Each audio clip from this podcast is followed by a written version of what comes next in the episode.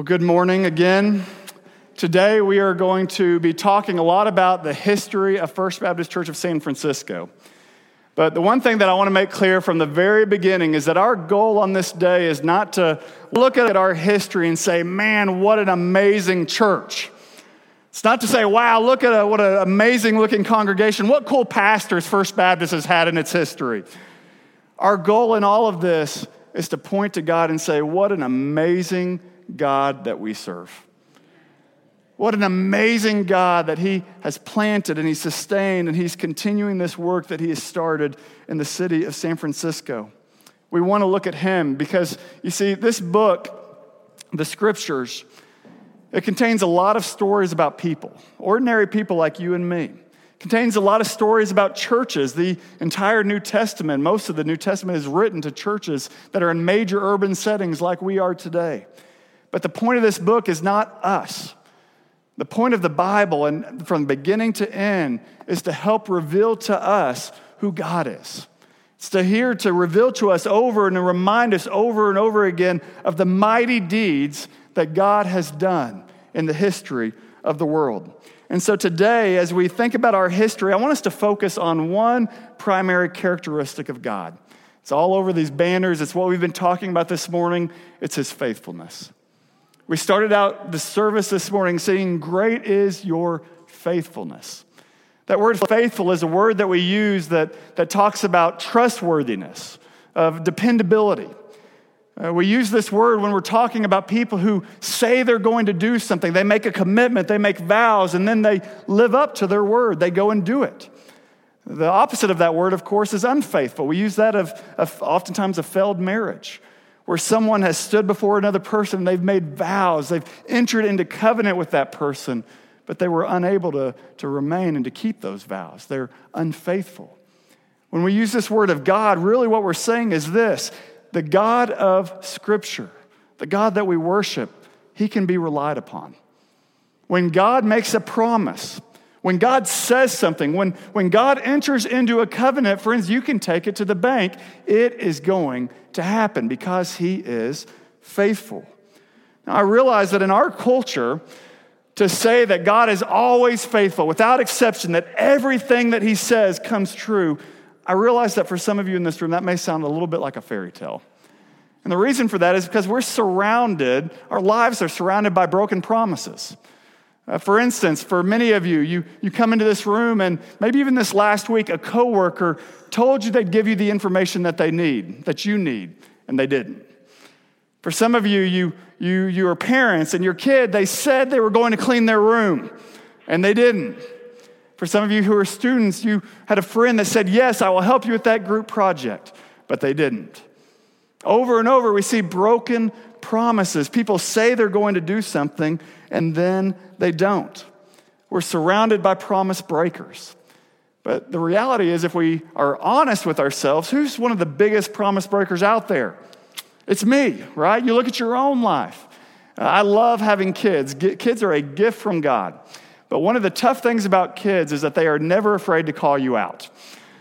My kids are very good at this. Uh, oftentimes, I'll be in my home and I'll be working on the computer. I'll be doing something. I'll be trying to, to focus, and one of my children will come up and they'll say, Dad, can we do this? Or Dad, can we do that?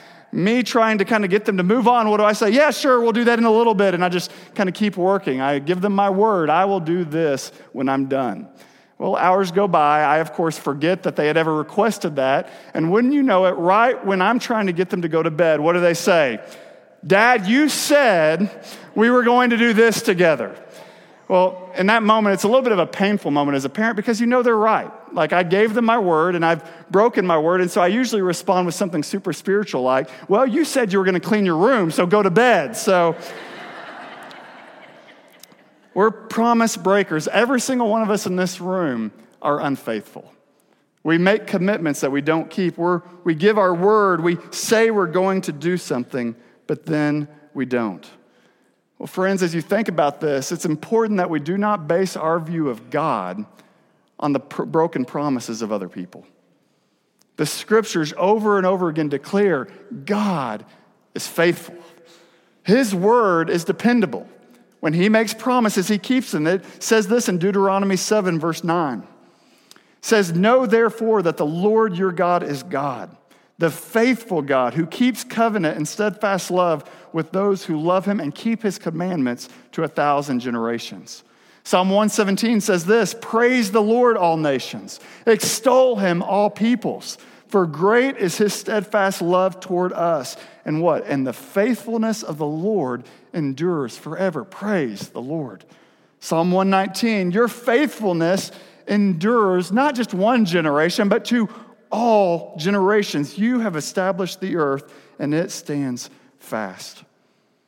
God's faithfulness is evident throughout this book. It's faithful. He's faithful to Abraham. He's faithful to Moses, to Esther, to Ruth, Francisco. First disciples and friends, he has been faithful to First Baptist Church of San Francisco.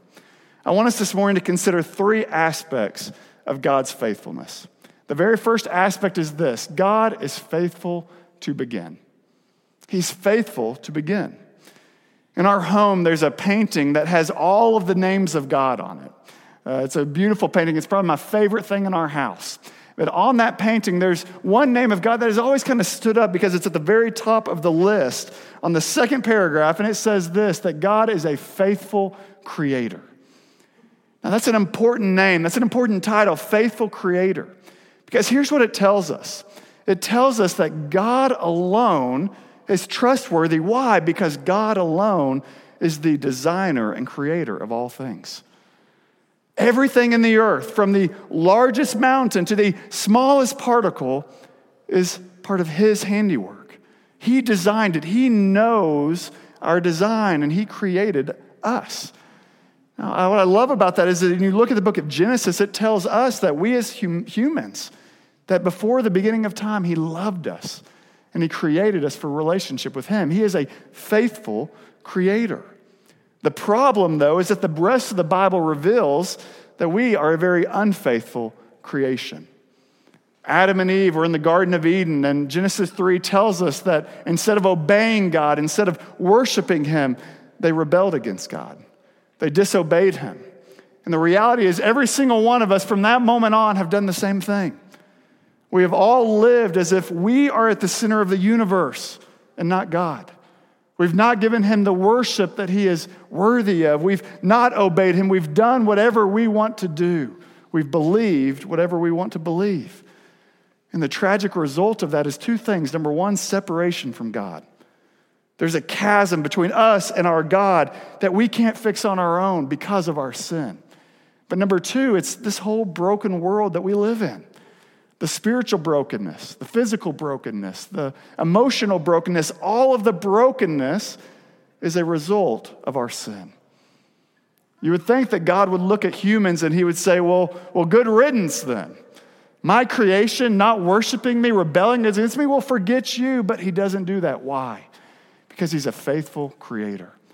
And it says that from the moment we entered into sin and this world was broken, that God put together a plan to bring us back into relationship with Him. He put together a plan to bring forgiveness of our sins so that we would not have to be separated from Him forever. The Old Testament points forward to this plan, to the culmination, which of course is the life, death, and resurrection of Jesus. If you want to see the faithfulness of God, you need to look no further than Jesus Christ. Because uh, I, I think about this. Most people assume, and I would even say most religions teach the same thing that if I am good enough, if I do all of these rituals, if I check off all of these lists, if I can just do all these things, then I can be accepted by God. If I will be good enough, then I can be approved by God. Friends, Christianity says the exact opposite. It says, even though we were separated from him, God loved us so much that he sent his own son, Jesus Christ, into the world to live the perfect life that we cannot live. He was good on our behalf. But not only that, he died a death for us. Jesus' death on the cross, maybe you're new this morning, you've never heard this this morning. Jesus' death on the cross was him taking on the punishment for sin that we deserved. We deserve death. We rebelled against God, but Jesus, the Son of God, took that upon himself so that we could be forgiven. And then finally, in the greatest act of victory, Jesus himself rose from the dead, showing that death is not the end, showing that eternal life can be found, but it's only found through him. Friends, if you doubt God's faithfulness, you need to look no further than Jesus Christ. Jesus, God has done everything needed to secure your salvation. He has done everything needed to make you into a new creation, to give you spiritual life. And friends, that is what we are here to celebrate today. God is faithful to begin a new work, not just in our church, but in us. He's willing to change us from the inside out. That's why Second Corinthians 5:17 says this says, Therefore, if anyone is in Christ, what that means is if anyone has put their trust in Jesus Christ, he is a new creation. The old has passed away. Behold, the new has come. Notice this all of this is from God, who through Christ reconciled us to himself and gave us the ministry of reconciliation. Goes on to say in 1 Corinthians 1 9, God is faithful by whom you were called into fellowship of his Son, Jesus Christ our Lord. So here's my main point this morning God is the one who is faithful to begin a new work in our lives. Our spiritual beginnings are not due to our own wisdom. They're not due to our own sense of goodness. They're they're not due to our works. Our spiritual life is birthed by God alone. He creates us into new creations. And friends, this directly relates to the history of First Baptist Church. Uh, when you came in, you received a bulletin. and It has a timeline of, of the history. And one of the most amazing things, always to me, about our history has been how this church started. Uh, you have to remember that in the 1840s, San Francisco was nothing like it is today, right? It was a small tent city called Yerba Buena, and it did not have a good reputation. In fact, the uh, founding pastor of First Baptist Church was a guy named Osgood Wheeler. And when his mission board came to him in New Jersey and said, We want you to go plant the very first Protestant church on the West Coast, you want to know what he said? Not interested. I'm not going. And who's to blame him? The president of that mission board called this area the darkest place on earth said he would rather go here than China or anywhere else around the world. And yet, thankfully, it wasn't those two men who were in control of this church's future. It was God. And so, no matter how many times Osgood Wheeler said, No, God, I, I cannot do that, God kept burdening him and his wife, who was named Elizabeth. Kept burdening, kept burdening. And finally, in November of 1848, there was a night where they could not sleep. It was as if God's thumbprint was right on them, calling them, I want you to go. And after a night of sleeplessness and prayer, they stood before the Lord and they said, Okay, we will go. Well, here's what's amazing to me. That prayer, where God called Osgood Wheeler and his wife to leave their place and come to San Francisco, was one month before news of gold made its way to the East Coast. God knew what Osgood Wheeler did not know. And that was by the time that he took his multi month journey all the way to the Bay Area, that thousands upon thousands of people from all over the world were going to be flocking to this city. From the very beginning, God had a plan to establish his church to be a light for the nations in the city of San Francisco. And I think that is amazing. God is faithful to trials in the early days of this. Mean that, that the work of God is easy? No. They met plenty of trials in the early days of this church. In fact, uh, there was a statement, Caprice has done a lot of research for us as we were planning for this day. And there's a statement that Osgood Wheeler made as he thought about the San, people of San Francisco. And I just want to read this to you. He said this He said, I love my work, but have never seen a harder task than to get a man to look through a lump of gold into eternity. Have you ever felt that way with some of your friends here? The new gold may be technology, it may be cap- venture capitalism, but it's that same thing. It was hard. Ministry was hard. And he realized, I cannot do this on my own. I cannot create new spiritual life in the people of this city. But you want to know who can? our faithful Creator. And just after one year of that prayer, where God had called Osgood Wheeler, one year later, the very first resident of San Francisco gave their life to Jesus Christ. If you can imagine a crowd of people going down the main street, surrounded by the mayor and dignitaries, people from other lands coming to watch the very first baptism of First Baptist Church of San Francisco. No, uh, sorry, October of 1849. That's exactly what happened. The first person in San Francisco was baptized as a picture of their old life being gone, that they were a new creation in Jesus Christ. Well, friends, by God's grace, over the last 170 years, we have continued to see God be a faithful creator, to create new spiritual life in this city. And today, we get to continue the amazing gift of watching baptism of seeing somebody who has given their life to Jesus Christ. That old person is gone, the new person is alive in him. Now, thankfully, we don't have to march all the way to the bay waters and get in the freezing cold water. We have the modern convenience of a baptistry. But now, if you would, please turn your attention to the baptistry where we get to celebrate a baptism this morning.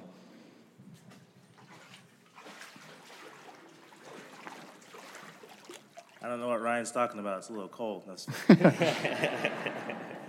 Well, good morning, First SF. Um, I'm so excited to be here to celebrate our 170th birthday. Just uh, thankful for what God has done for 170 years, and hopefully what He'll do past all of us are alive, continue to move in San Francisco and be a light here in San Francisco. Uh, here at First SF, we believe that a person comes to faith by hearing the Word of God, um, by believing the Word of God, uh, the gospel that Ryan just mentioned, believing the gospel is true and then confessing their sins and repenting of their sins to walk in the newness of life with Christ. And after a person does that, uh, the, the very next thing that we encourage them to do is to get baptized. That's just an outward expression of your inward commitment to follow Jesus Christ with your life. And I'm very excited today that we get to celebrate that with Timmy Ta today. So I'm going to invite Timmy to come out, and Timmy's going to share his testimony with us.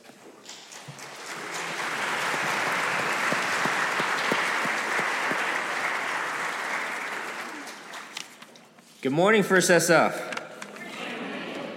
I'm really happy today because uh, I've been wanting to get baptized for a very long time. And I'm even more happy because I have my parents and my brother and my good friends here to, to kind of celebrate with me.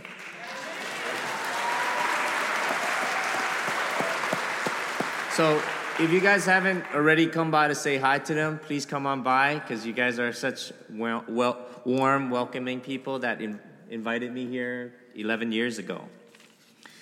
But friends, I haven't been always been a happy person. You know, not not very long ago, I was going through some major depression, but outside, I look good. You know, I had a nice, a good family. I had good, many friends. I had a good job. I drove a nice car, I traveled, had lots of adventure, and I was active socially. From the outside, I looked like I was happy and complete, but inside, I was empty and I was lonely, and I was living life day one day at a time. My brother, brother probably could remember that I was going through some bad times. I was drunk almost every night. But, but things started to change. You know, one day I walked into a Bible study and found many answers to my life and also answers to this broken world. I learned the truth about God and Jesus, and you know what? The truth does set you free.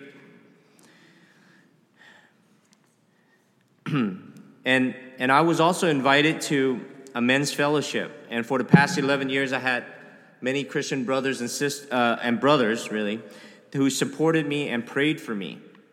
You know, where I once felt unlovable, I was totally blown away by God's unconditional love, His agape love.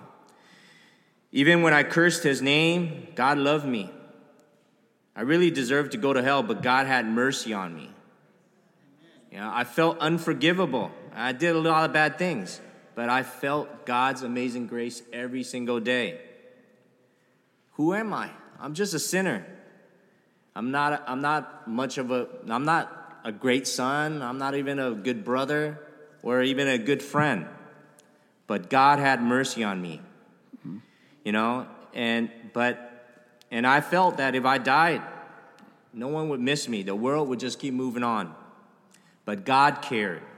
He cared so much that, that He sent a whole bunch of Christians into my life to help remind me that, he, that God loves me and that He loved me so much that He sent His only Son to die for my sins. So 11 years ago, at my, at my uh, previous pastor's house at Men's Fellowship, I gave my life to Jesus Christ. And I've been wanting to get baptized since. So today I'm getting baptized to faithfully follow Jesus' example. And I've decided, and I'm going to quote from Joshua 24 15, as for me and my house, we will serve the Lord.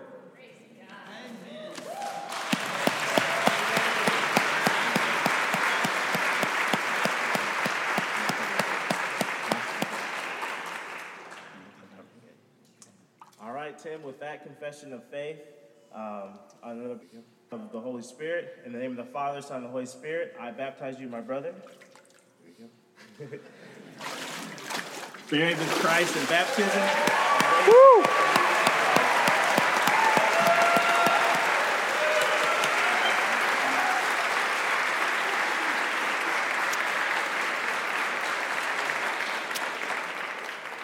What a gift, right? 170 years we've gotten to see people saved and baptized. What a gift. Well, this morning, thankfully, God does begin new works. He is a God who is faithful to begin. But I am grateful also that God does not just begin a new work and then just kind of leave us, right? Because number two, and this is our second point, God is faithful to sustain. And that's really important. Life is hard. There's many times that I wish that when I opened the Bible, I, I would read that the moment you give your life to Jesus, that your, your circumstances get better, that life gets easier, that your, your struggles go away, your suffering ceases. All of us know better. The life of a believer has very, very many great days, but it also has very many terrible, horrible, no good, very bad days, right? There's times and seasons where you're on a high, and yet there's the valleys that come. Here's the deal God's promise is not that we're going to have your best life now. It's not that you're going to automatically get all these things that you've ever wanted. God's promise to each one of us who are His, who have given our lives to Jesus, is this that He will never leave us nor forsake us, that He will sustain us, that He will give us what we need, that nothing can separate us from His love. And there's no greater promise than that. A couple verses, Hebrews 13, verse 5 says this For God has said, I will never leave you nor forsake you. So we can confidently say, The Lord is my helper. I will not fear. What can man do to me? Romans 8:38 For I am sure that neither death nor life nor angels nor rulers nor things present nor things to come nor powers, nor heights, nor depths, nor anything else in all of creation is able to separate us from the love of God in Christ Jesus, our Lord. We may not always understand why things are happening in life. Uh, we may not be able to get our, our mind around what God could be doing in the background of our life that we can't see. But, friends, we have to hold on to this truth the Lord is my helper. He is my helper. I cannot tell you the number of times in my life where I have fallen before the Lord saying, I do not have the wisdom that I need. I do not have the strength to move forward. I do not have the abilities that I need. I don't have it. And yet, when I'm able to look back on those moments, where do I see? I see the fingerprint of God. He never left me, He never forsook me. He was there with me, and He was using all things to accomplish His purpose. Well, as we think about the history of our church, God's sustaining presence, his fingerprint is all over the history of our church. Just like most of our lives, this church has had a lot of high highs and it's had a lot of low lows. Uh, you think about the low lows, I mean, our church has endured two major earthquakes and three major fires, right? When I say this church endured, I don't mean all the buildings. The buildings sometimes didn't make it, right? But the congregation endured. God was with us and He moved us through those trials. Uh, another major obstacle for this church in its history is the transient nature of this city, both with members and with pastors. Uh, there's, you look at the history, there were times where this church dwindled to about 20 people. There were other times, like the 1940s, where it's over 2,000 people. And yet, through both the highs and the lows, God has enabled His gospel to be declared in this church, His truth to be upheld in this church. The pastors, you look at their history. Osgood Wheeler, our founding pastor, was only here for two and a half years, and then he moved away. If you look at the list of pastors in your brochure, almost half of them were here three years or less. So, very short tenures, and yet what did God do? Every time one pastor stepped away, next person in continually providing for this church. Every time this church faced a financial problem, the church did not have the resources it needed after the 1906 earthquake to build this building. But you know what God did? God put it on the heart of John D. Rockefeller to give money to Baptist causes. And you want to know what paid for this? John D. Rockefeller. God used a man to build up, build up this building. Every time this church has faced hardship, he's been there. He has sustained us through the highs, He's sustained us through the lows, and our God is faithful to sustain. I want you to think about your own life this morning. How has God been faithful to sustain you?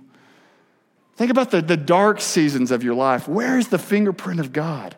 How has He worked to not only begin a work in your life, but to sustain you, for His presence to enable you to move forward? I want you to hear a testimony from one of our church members.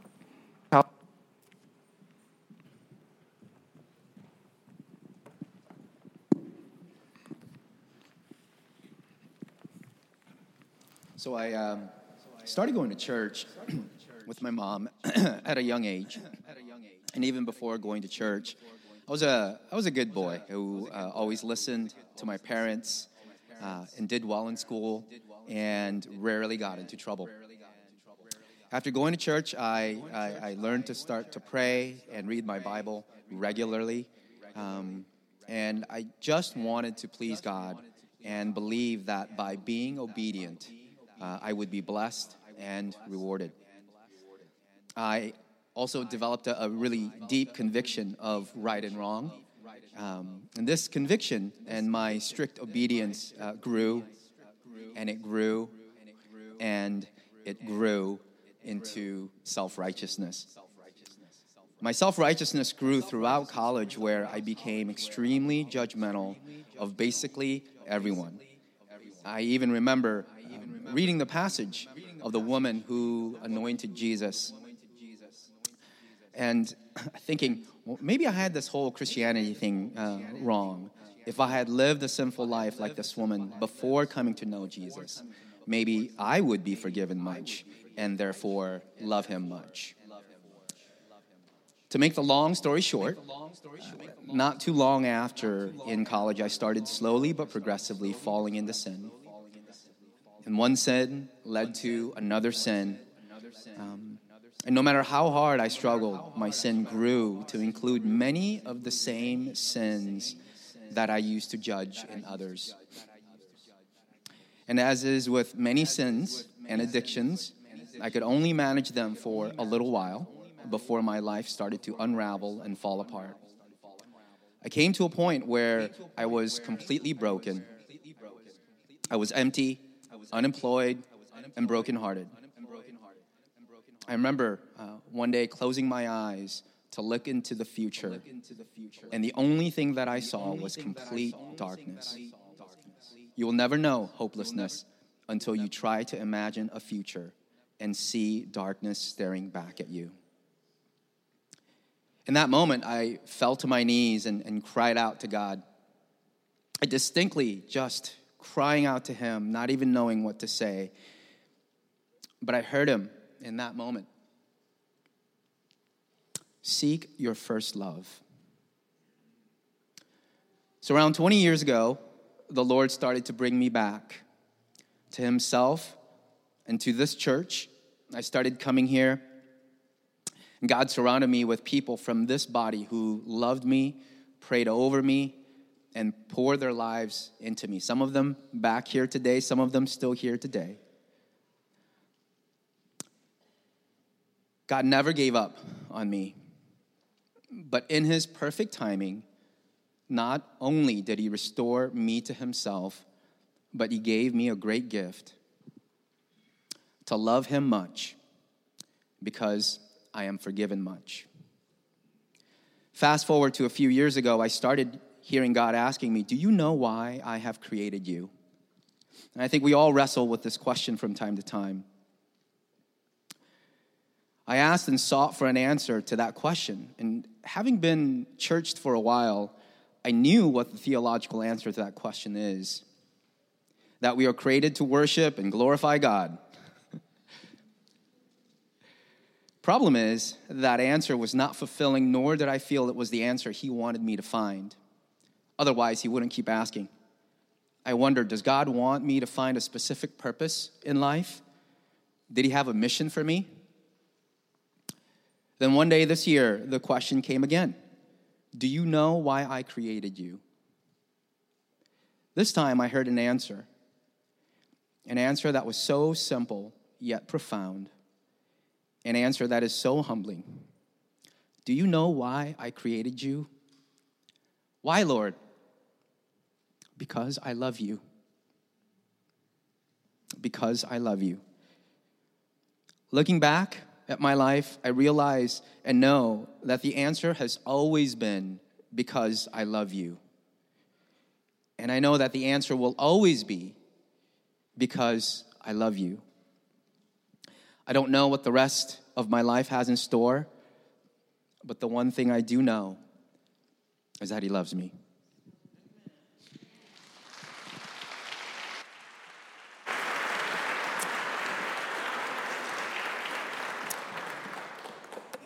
I know there could be countless others in this room who could share a story of how God not only began a work in their life, and yet He sustained through the darkness. He sustained through that season. God is faithful to sustain. God is faithful to begin, God is faithful to sustain. But today we're going to conclude with this God is faithful to complete. He completes every work that He starts. We may not always see what God is doing. We may not even be able to comprehend what the end is going to be like. But you need to know, friends, from God's perspective, it's as good as done. When He says something, He's going to bring it to completion for His glory and for our good. Romans 8:28 says these words. And we know that for those who love God, all things work together for good, for those who are called according to his purpose. For those whom he foreknew, he also predestined to be conformed to the image of his Son, in order that he might be the firstborn among many brothers. And those he predestined, he also called. And those he called, he also justified. And those he justified, he also glorified. That word glorified is talking about the bringing to an end. What Paul is saying here is from beginning to end, you can count on God to do all the work necessary to bring you to salvation. He calls, He justifies, He forgives of sins, and He will glorify. He will bring you to completion. That's why He says in Philippians 1 And I am sure of this, that He who began a good work in you will bring it to completion at the day of Jesus Christ. When Paul talks about the day of completion, he's talking about that day in the future where Jesus is going to return. All of the sin, all of the sorrow, all of the death he says, is going to be made right on that day, on the day of completion. He says, On that day, there will be no more sorrow, there will be no more tears. We will be in the presence of our God. There will be no more sin, there will be no more death at the day of completion. Unfortunately, that day, as far as we know, is not today. And so we live this life with uh, what seems to us like an uncertain future, fearful things that come against us. But, friends, we have to hold on to this truth. God is faithful to bring all of this to its completion. Today, we've heard testimonies of how God begins, we've heard testimony of how God sustains. But I just want you to imagine the testimony of the countless believers who have been part of First Baptist Church of San Francisco that have already been now with the Lord. They've gone to be with Him. I can only envision it, but I would picture them lining up one by one Miriam Peterson, Daniel Macapagal, Billy Butler, Carol Mann, Stephen Sarkisian, Phil Busby, Lydia Phelps, hundreds, Lucille Millard, Julie, Louis Julianelle, the line would extend. Hundreds and hundreds of people, all the way back to Osgood and Elizabeth Wheeler. And if they could, they would declare to you today God is faithful to complete his work. We may not see it today. We may not look, we, we look and we see uncertainty, we see fear. God is going to bring it to completion. He is a faithful God. Every work he starts, he finishes. And that's why Hebrews 10:23 says these words, "Let us hold fast the confession of our hope without wavering, for he who promised is faithful." I want you to sit with those words on this day. He who promised is faithful. Uh, the people of Israel, after they crossed the, the Jordan River into the promised land, they didn't just keep going. God said, I want you to stop there for a moment. And I want you to stop and I want you to take 12 stones and I want you to lay these stones. These are to be your stones of remembrance. Every time you see these stones, you are to remember God was faithful to us. He took us out of our slavery, He brought us into this new land, and this was meant to be a memorial of that. I wonder for each of you in this room, what are the stones of remembrance that you have in your life to remind you week after week, season after season, high, low, God is faithful. What are your stones of remembrance? One of the things that I love about uh, our house is we've got stones of remembrance in the form of pictures all over our home. I have them in my office, moments, key things from Rachel and I's life that remind me no, no, no matter what I may think in this moment, God is faithful. This service for our church is meant to be one of those stones of remembrance, an opportunity for us to stop and to remember and tell again God is faithful. It's why we've invited all of our kids to be in the service. We want our kids to know about the faithfulness of God, of what He's done in this church and what He can do in their lives. It's actually fitting that this dropped because I was going to actually show you this. So, today we've, we've put together a little bit of a stone of remembrance. Another thing that Rachel and I do every year is when Christmas comes around, we have ornaments. And there's ornaments that remind us of different seasons of life where God has been faithful. And we wanted all of you in this room, every family, to walk away with some stone of remembrance. And so today at the block party, we've got a booth where you're going to pick up a Christmas ornament which has our church on it, the dates of the church, just as a stone of remembrance. Look at what God has done in the life of our church. But as great as these are, nothing compares together regularly to the Lord that He has given us as the church and that is that we are to come together regularly to the Lord's table. When we come to this table, we come and we remember the faithfulness of Jesus Christ. We come and we, we open it and we see the, the bread, we see the cup. And we take of it and we remember the faithfulness of Jesus, whose body was broken for us. He came and took the punishment for sin that we deserved. We take the cup and we remember his blood was shed for me. His blood secured my forgiveness. We remember the faithfulness of God. And then, as all of us as a congregation come forward and we take these and we see our brothers in Christ and our sisters in Christ all taking of communion, what are we doing? We are proclaiming to one another the work of Jesus is enough. He is faithful. And we are called to do this until he returns until he comes and completes this whole work that he has done. And so today, as we conclude our service, I'm going to invite all of you in this room to come to the Lord's table and remember the faithfulness of Jesus Christ to you, to this church, to those who know him. If you're not a Christian this morning, I would ask that you not partake of the Lord's Supper, but instead, would you just consider the truths that you've heard this morning that Jesus died because he loves you. He died on the cross to secure your forgiveness. You do not have to earn God's love, it's there, but you have to receive it as a gift.